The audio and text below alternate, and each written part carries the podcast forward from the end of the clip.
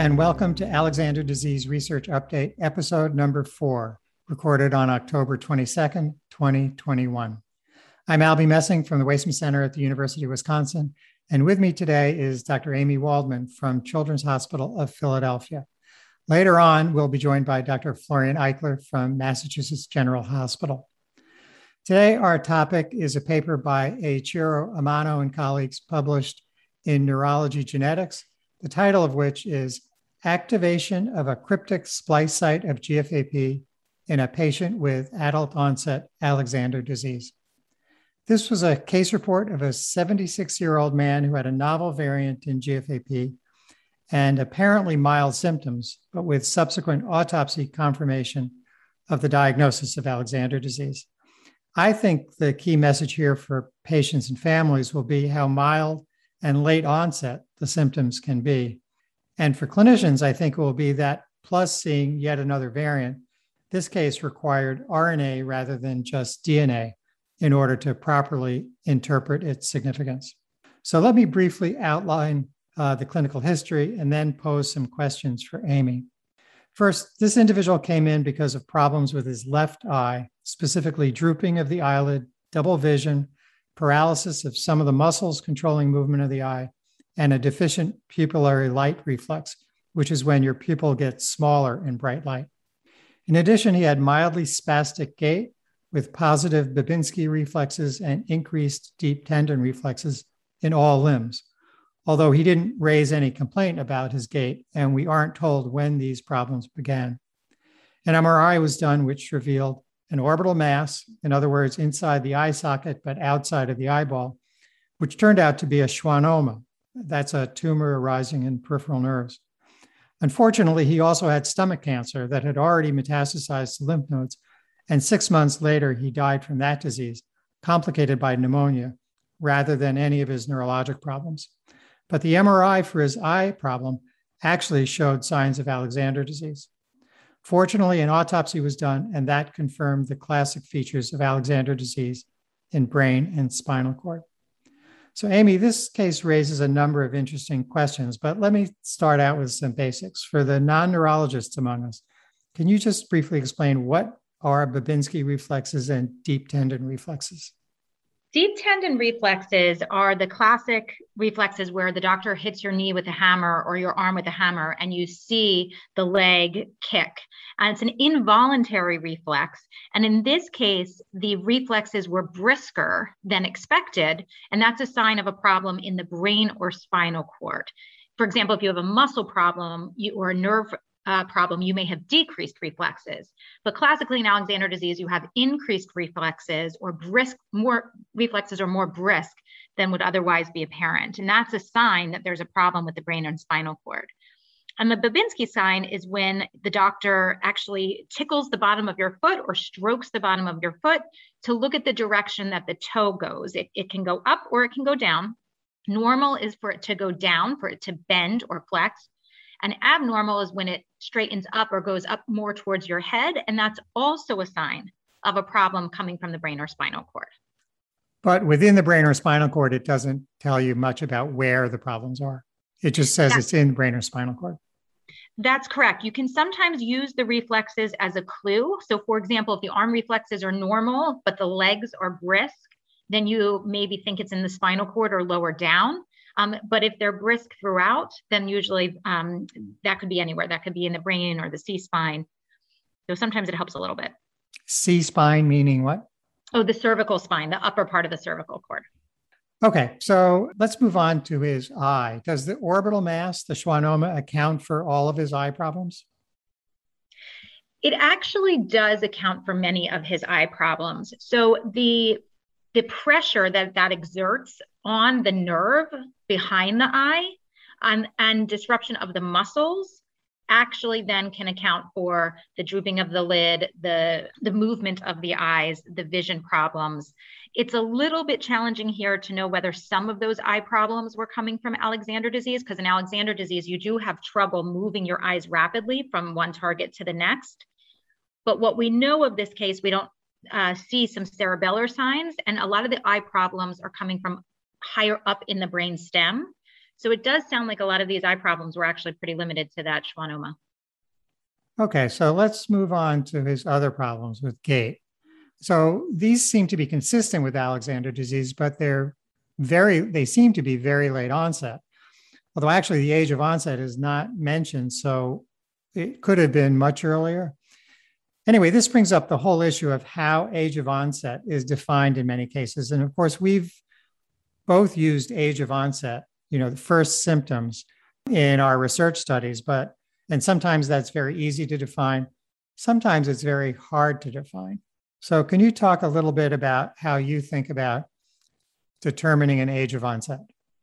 Absolutely. And we've struggled quite a bit with this. You know, for a genetic disease, you know, the age of onset is essentially conception or birth because it's a genetic problem. But age of onset in a genetic disease might be conception or birth, right? You're born with your genetic code. But we've actually ca- classified age of onset in a number of different ways. What we found is that many of our patients experience symptoms way earlier than even some neurologic symptoms or when the doctors started suspecting a diagnosis. For example, adults, similar to this one, might have symptoms that were occurring in their 40s but weren't troublesome enough and they didn't really think much of it and didn't lead to any MRI or neurology visits or things like that.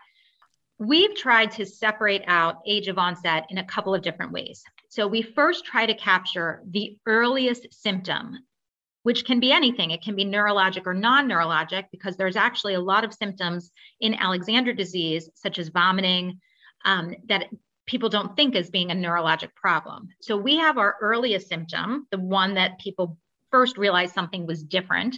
Then we classify the first neurologic symptom. So again, to capture those the difference between vomiting, for example, and weakness. So then we will say what was the first neurologic symptom. Then we look at the indication for imaging, right? So in this case, you know, the, the patient's first neurologic symptom might have been a spastic gait, which he may or may not have even noticed, but the reason for imaging was actually the eye problem. And then we look at the time that the the genetic disease was actually confirmed. And so we actually look at four different age of onsets um, because we want to try to understand how people are presenting. It doesn't matter if they had symptoms 10 years ago if they didn't bring them to medical attention because those patients wouldn't, for example, be eligible for a clinical trial since no one knew about their disease. However, it does matter if you're trying to figure out how rapidly the disease progresses. So exactly, yeah, that's there. you would want to know when it when it starts, and that's why we classify this in many different ways. So we can try to capture that that disease latency and that disease progression. And then what do you make about the apparent disconnect between the MRIs, which were described as severe atrophy of the medulla, part of the brainstem and spinal cord, and his apparently mild, let's assume they were mild because he didn't complain about them, his mild symptoms. How tightly does do MRI findings and clinical symptoms typically fit? So there's actually not a lot of congruence between what we see on the MRI and what we see clinically. We try to predict in many diseases whether the MRI will tell us how severe a disease may be, but it actually is actually it's actually quite challenging to predict disease outcomes from an MRI alone. We see patients that we think have a very mild looking or appearing MRI, but for example, might end up needing a tracheostomy, which is not a benign thing where you need a breathing tube, even though the MRI for the most part, with maybe the exception of the brainstem, looks normal. In this case, I was actually a little bit surprised at the extent of atrophy or shrinkage or tissue loss in the brainstem with such mild symptoms because it, it's actually a very sensitive and, and, important area of the brain that was affected in this individual. Uh, a lot of important fibers going out to the body and coming back up to the brain through that very sensitive area. And lucky for him, he actually didn't have many symptoms or many symptoms that bothered him or brought him to medical attention. All right, I'll mention a few things about the genetics that I thought were really interesting too. One is that the genetic variant here predicts a deletion of a single amino acid at position 207. And this prediction was only possible because of the ability to sequence RNA obtained at autopsy rather than having to rely solely on the DNA sequence. The messenger RNA sequence showed a deletion of three nucleotides, presumably due to an alteration of splicing. Previously, that particular amino acid, which is normally a glutamate, has been reported as changed in three different ways in Alexander disease. So, in all cases, the prediction is that there's protein being made, but it's it's got either single amino acid changes, uh, small deletion, or a large deletion. And what is remarkable to me, uh, it's not really a new message, but it's just uh, sort of reaffirming uh, something we've known for a while is how many different ways the GFAP protein can be changed and still lead to Alexander disease. Uh, I think the paper talks a bit about how this deletion of uh, the amino acid at 207 uh, causes mild disease, in contrast to uh, when the amino acid is just changed. But actually, I think there are just too few patients to make firm conclu- conclusions uh, about uh, predictions for the future. We'll just have to wait and see until we identify more patients with um, with these kinds of changes. So, what do you think are the main take-home messages for patients and families from this report? Well, one take-home message for families: people can have more than one disease, but I would urge families to inform their doctors about all of their symptoms, whether they feel they're related to a body part or not. For example, many patients with Alexander disease don't talk to me about their constipation or bladder problems, but these are often due to problems in the portion of the brain called the brain stem that does control these parts of the body. So sometimes in an office visit, there's limited time. And when people go to see a doctor, any doctor, they don't think to mention all of the symptoms that are bothering them. So I would recommend that you bring a concise list of symptoms affecting each body part, such as your eyes, your brain, your heart, your stomach. Show it to your doctor. Let the doctor figure out what is relevant for that visit and what is not. And what would you say are the main take home messages for clinicians? So, same idea. People can have more than one disease, but it's imperative that we make a diagnosis based on all of the available data, starting with the clinical symptoms. Too often, we try to make a diagnosis based on just the MRI or just the genetics. And in this case, these astute clinicians were diligent in recognizing the subtle symptoms that were consistent with the diagnosis, including the MRI and genetic report um, in Alexander disease. All right, now for some email. You can send your questions to AXDRU podcast at Waisman, that's W A I S M A N dot W I S C dot edu. And we'll try to we'll try our best to address them in a future podcast. Let me welcome Florian Eichler from Massachusetts General Hospital. Florian, since this is your first time on the podcast, can you say a bit about your background and current position? Sure. Uh, glad to be here, uh, Albie. I'm a neurologist at Massachusetts General Hospital. I am director of the Center for Rare Neurological Diseases and uh, see mostly leukodystrophy patients, but also other neurogenetic conditions and uh, the kind of translational work that we're going to be talking about is close to my heart.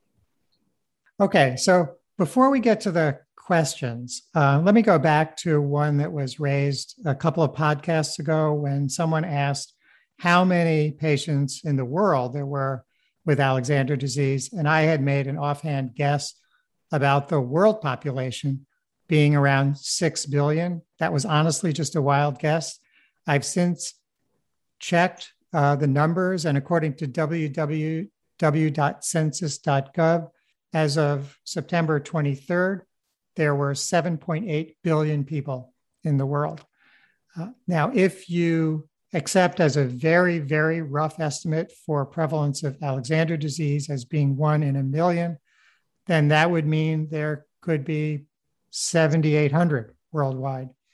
If you accept the one in 2.7 million number that came out of the Japan study in 2011, it would mean that there were a little, little under 3,000 worldwide.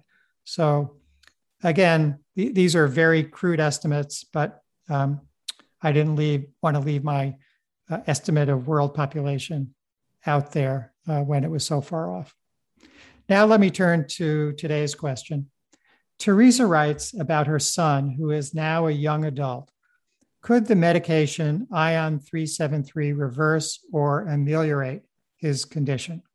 Now, none of us would be involved with this clinical trial without thinking that it has a reasonable chance of um, providing some benefit. But what exactly that benefit will be, we just don't know. And while we can't go into any details about the ongoing clinical trial, um, what I can do is talk about the animal data that has led up to it. First, the mouse studies that were published in 2018 and a newer rat study that ha- is about to be published next month.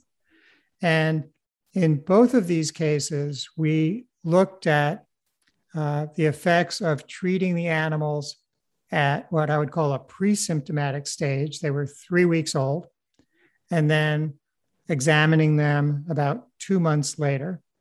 And I'll, uh, I'll mention that even though they were uh, pre symptomatic, they show no outward signs of disease at three weeks. Clearly, there were lots of things going on in their brain and spinal cord at, at that point. So the disease process was underway. It just wasn't severe enough to cause uh, clinical problems. Uh, and if you treat the animals at three weeks of age and look two months later, they are basically indistinguishable from their, their normal counterparts. Uh, so that's encouraging. But what is even more important in both the mouse and now the rat is that if you wait and treat them when they're eight weeks old, and this is a point where um, the pathology is uh, well underway in the mouse, although the mice don't really show much in the way of clinical problems. Uh, and in the rat, they are much more severely affected, uh, and they have motor deficits and and several other kinds of problems.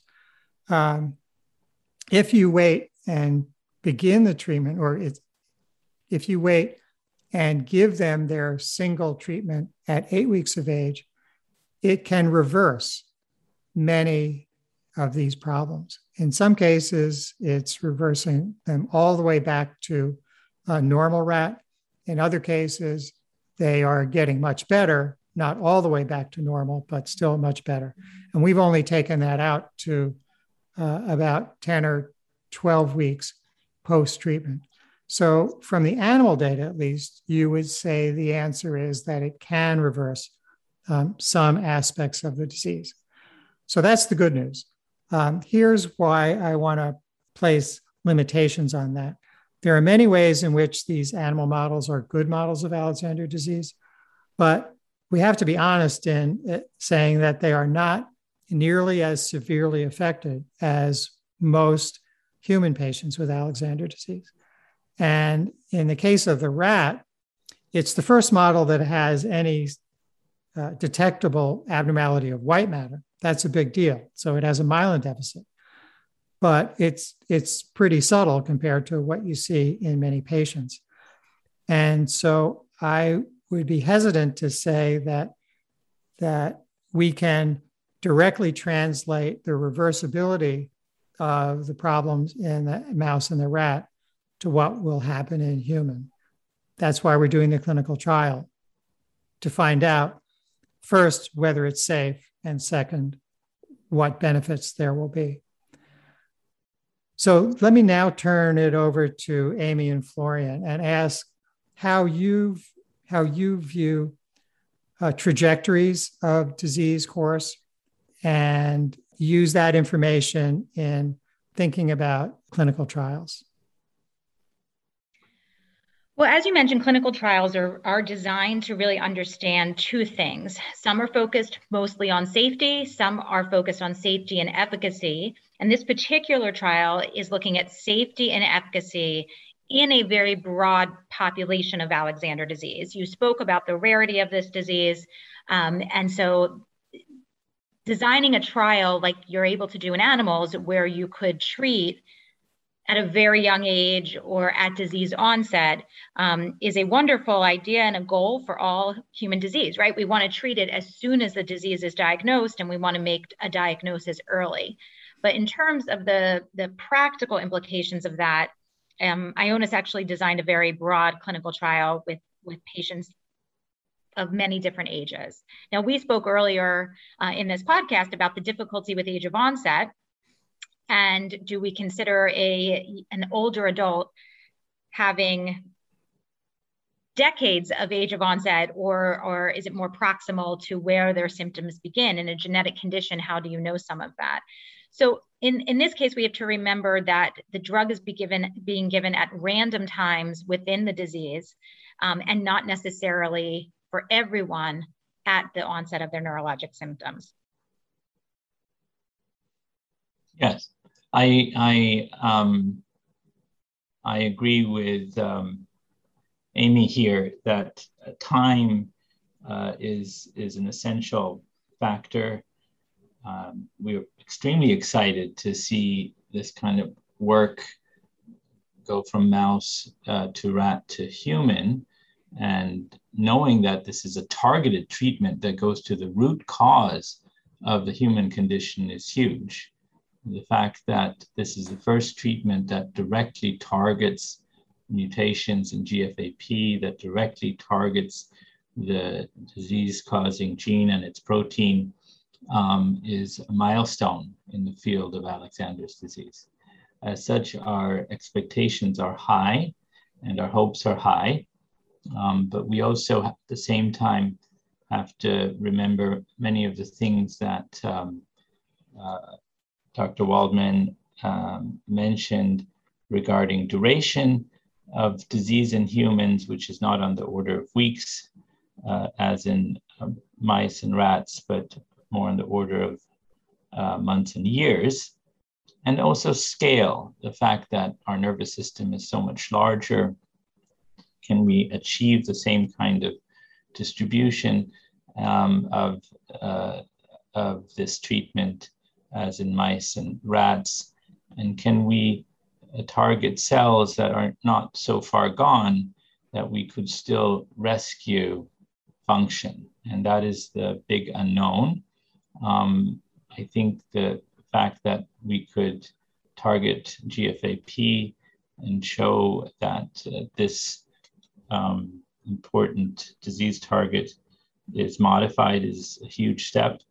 The hope would be that we can then, um, at the very first, at its very first step, stop the progression of this progressive uh, disorder, right? So, can we stabilize the disease?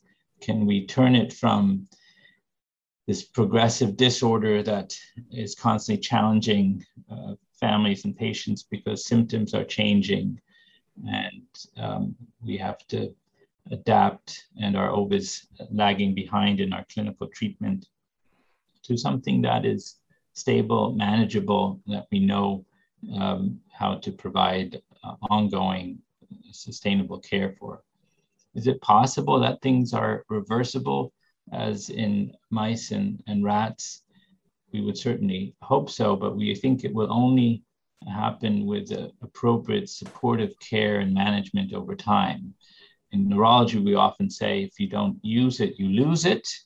Uh, so we need to provide the proper stimulation, the proper environmental cues for the nervous system to recover, to grow, to adapt. And all of those things are not a, an easy task uh, given years of uh, pathology that have already occurred. Well, we are also studying disease trajectories. I know, uh, Dr. Messing, that was one of your questions about understanding change over time. How do you measure change over time? Is an incredibly difficult task, one that this patient community has been committed to helping us understand um, with uh, going not only to their local doctors, but sometimes coming to CHOP or coming to our GLIA CTN partners, the GLIA Clinical Trials Network partners, to see a neurologist with, with expertise in Alexander disease that can really help us understand how does the disease change as Dr. Eichler said, year to year, not necessarily even week to week, and what changes are we seeing over time?